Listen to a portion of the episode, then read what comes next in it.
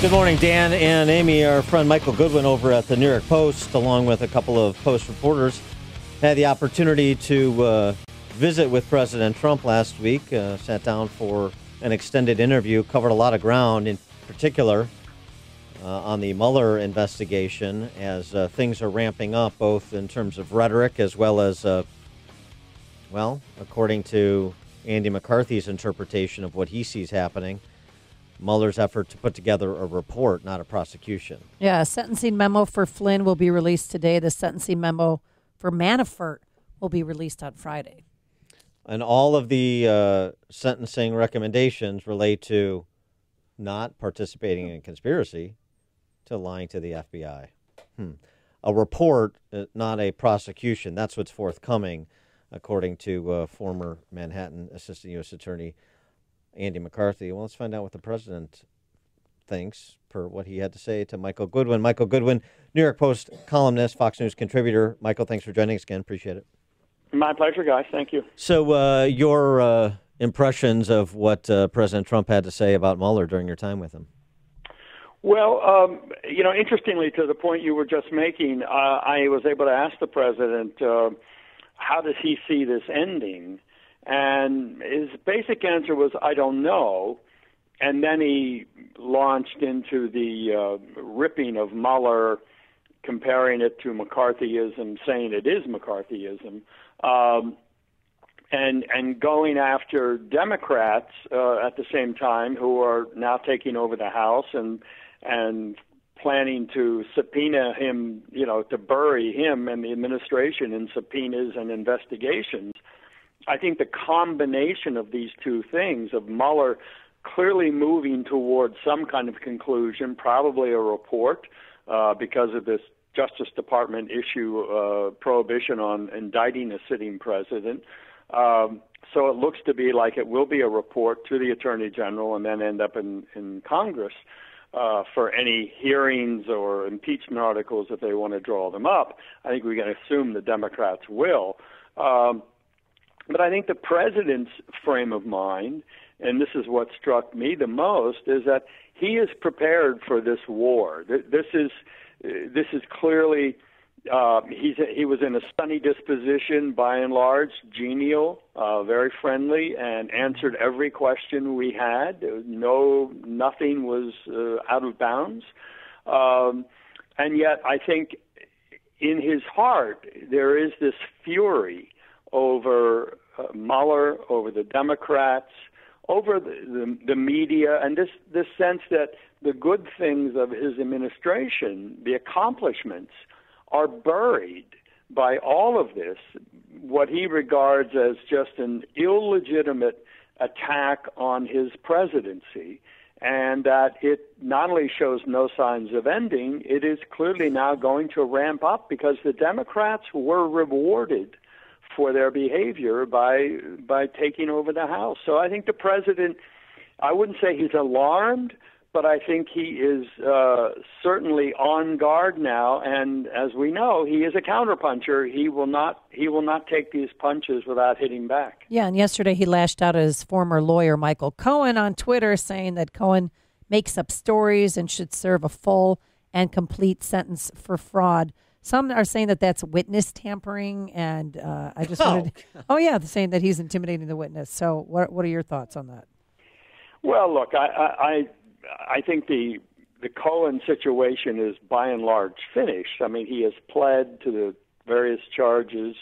Um, I don't think there's anything that Trump can do to intimidate anybody who is basically now at the at the compassion of the prosecutor. I mean, Mueller has controlled, uh, he has dictated these statements that uh, Cohen has made in his pleas. So I, I don't think there's an attempt to intimidate uh, Cohen. It may be that uh, others will look at that and say, "Wow, I don't want to incur the president's wrath." But I think that's a that's a hypothetical, and I I don't. It seems to me you would need more than a statement, a tweet from the president to say he's guilty of intimidating a witness. It seems to me also you have this inverse relationship between the quality of evidence and the uh, hyperbolic statements from Democrats. Uh, in other words, as the, the, the evidence declines, the hyperbole increases. And we saw that this weekend with Nadler, with Schiff, you know, based on this Cohen plea agreement, suggesting, well, you know, now we finally have the dots connecting of this uh, Russian collusion conspiracy.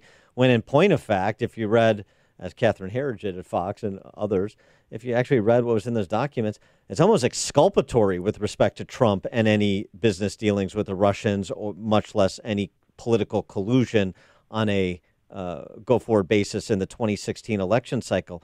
So, do, do you agree with Andy McCarthy's assessment that what you really have is Mueller uh, being front run by Democrats to come out with a damning report that is without evidence, at least in terms of collusion? Well, I look. I, I think this has always been an issue that uh, even even go back and let's say that uh, let's stipulate that uh, that there was some reason for an investigation, uh, which the FBI began in the summer of 16. Here we are in December of 18, and Mueller inherited that original investigation in May of 17 and has continued it. So you basically have an investigation for two and a half years, and you have no evidence that we are aware of that shows the president committing any crimes, having any underhanded dealings, directly or indirectly, uh, that his campaign would benefit with from with Russia. I mean, the whole collusion issue. Collusion is not a crime. It's not even defined right. in any way. But let's just take it at its broadest sense. What have we learned in two and a half years that would cast doubt on Donald Trump's legitimacy as president? I would submit nothing. We have seen lots of smoke, and, and people have seized on every jot and tittle to declare the election invalid. But that's the Democrats. And the problem is the melding, the exploitation of Mueller for partisan purposes. And I think that is the great harm that has been done to this country and to this presidency. If you have the goods, let's see them. If you don't have the goods after two and a half years, it seems a reasonable time to admit that. I mean, this is this is not to be an eternal investigation. And the president, uh, in our interview, said that he thinks Mueller wants it to go on until the end of his life, not Trump's life, Mueller's life. you know, lifetime employment. CNN described the interview that you had with him as that he was out of his mind, that he's unhinged. And again, you said his demeanor, he was very friendly and cordial and yeah, I don't. I mean, I didn't realize they had said that. I mean, oh, yeah. that's uh, that's so far from the Donald Trump that that a that we saw and b that we described. I mean, I, I've interviewed him a few times uh, in person and over the phone. He is, to me, always focused. He's got he's got a lot of things on his mind, as every president does and he's he's a fast talker. He's he's from New York. Yeah. Uh, he doesn't uh, dwell and sort of gaze at his navel. He says what's on his mind and moves to the next subject. Out of his mind. That's insane. I mean, that's that is classic CNN wanting that to be true uh, regardless of the facts. It, you know, the, the facts be damned. This is what we want. I mean, that's the media environment that the president is operating in. And I, you know, sometimes, guys, I step back and you look at what the president has accomplished, despite that media, despite the New York Times. I mean, every story in the New York Times on the front page today is an anti-Trump tone whether it's about pitying the migrants, it's a hard line on China. What, we should take a soft line on China? I mean, all of these things are all coming from the same root. We hate Donald Trump. We will destroy Donald Trump. And so everything is seen through that lens. I wanted to see if uh, in your conversation, Jim Comey's name came up at all. He uh, announced this week he was dropping his challenge to the subpoena from the House Judiciary Committee. He will testify before House Jude in private. You know, at this late date, uh, with the power about to change hands next month, I don't know what uh, will be accomplished with further testimony from Comey, but whether or not the president found that to be important. Yes, uh, I mean the, the Comey, um, the the firing of Comey um, came up. I mean he raised it, um, as I recall that he raised it. Uh, uh, and again, it's just you know, thank God I fired Comey because look what was uncovered. And again, I think this goes to the to his anger at you have the Mueller thing going on for two and a half years, but nothing that that he's aware. of. Mueller Mueller has no interest. Where is the Clinton server? What why was it never examined? I mean, all of those things that have been mentioned in passing, but it's over, right? The whole Clinton thing is over. Comey seems to have escaped any prosecution. McCabe, remember that referral on McCabe to the, uh, right. I think the Eastern. Whatever happened to that? How long does it take? Um, so, but this sense of Mueller every day in the headlines. So I think the president has a great sense of resentment that he has been treated unfairly by a double standard within the Justice Department. And I, I can't disagree. One of the things that came out from your interview as well is the idea that he would not take using his pardon power off the table for Paul Manafort or anybody else at this juncture. And uh, I, I, wonder if you could provide any more context to that in terms of how uh, was it sort of even keel that he said that? Like, this is just at my disposal. I'm not going to telegraph what I'm going to do. Or was it sort of wink and a nod? Or what was his uh, manner around that statement? Yeah, the, the, there there was no wink and nod. This was uh, this was an immediate reaction. Uh, my sense that uh, he said it had not been discussed. I, I think he probably meant, you know, with with uh, Manafort's uh, lawyers or Manafort himself. But I got the impression that this was this was a decision that had been made. Uh, he was not he was not making a decision on the spot. Uh, I think that decision had been that he had made that decision earlier, um, and I, I, I don't know. Um, you know why he put it that exactly that way that I wouldn't take it off the table why why would I take it off the table I think it's simply a, a statement of fact that I would be crazy not to at least consider this.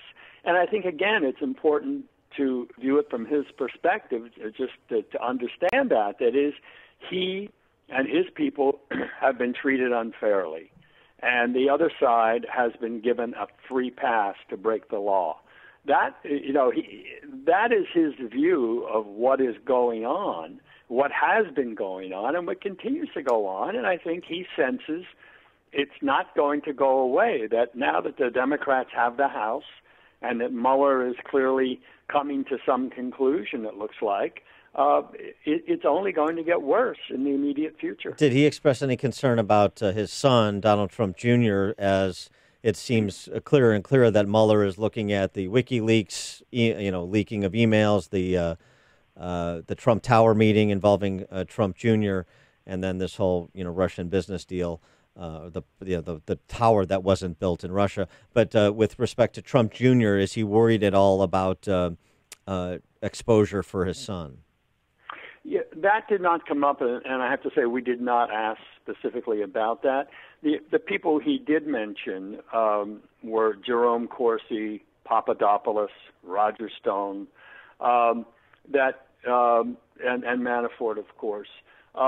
That that all of them uh, and Michael Cohen the the pressure that both Stone and Corsi and Papadopoulos have talked about that the pressure as they put it themselves to lie that that Mueller is trying to induce them to lie in order for to get leniency. The president strongly believes that that is true.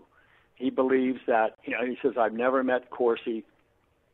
Um, but that uh, the, he mentioned Papadopoulos. He said, "Look, he might have been foolish, Papadopoulos, but you, you look at you look at what Papadopoulos is saying these days uh, about Mifsud. Uh, Trump, uh, I believe he was referring to Mifsud, said uh, this, this so-called professor who was being paid by the United States government, it looks like, to infiltrate the Trump campaign and to entice them into committing crimes by acknowledging or or showing that they had some relationship with uh, the Russians. Mifsud was paid. Trump has been told, apparently, up to $2 million for this contract. Uh, we know Christopher Steele was paid. Uh, so he wants to know why is all that okay? Why is no one investigating that? And now, I mean, the House Republicans, some of them were to some point. They didn't get very far. Uh, but now they, that's gone because the Democrats taking the House will have no interest in any of that. He is Michael Goodwin, New York Post columnist and Fox News contributor. You can find his uh, a recounting of his interview uh, with President Trump at uh, NewYorkPost.com, NYPost.com. Michael, thanks as always for joining us. Appreciate it. My pleasure. Thank you both. And he joined us on our turnkey.pro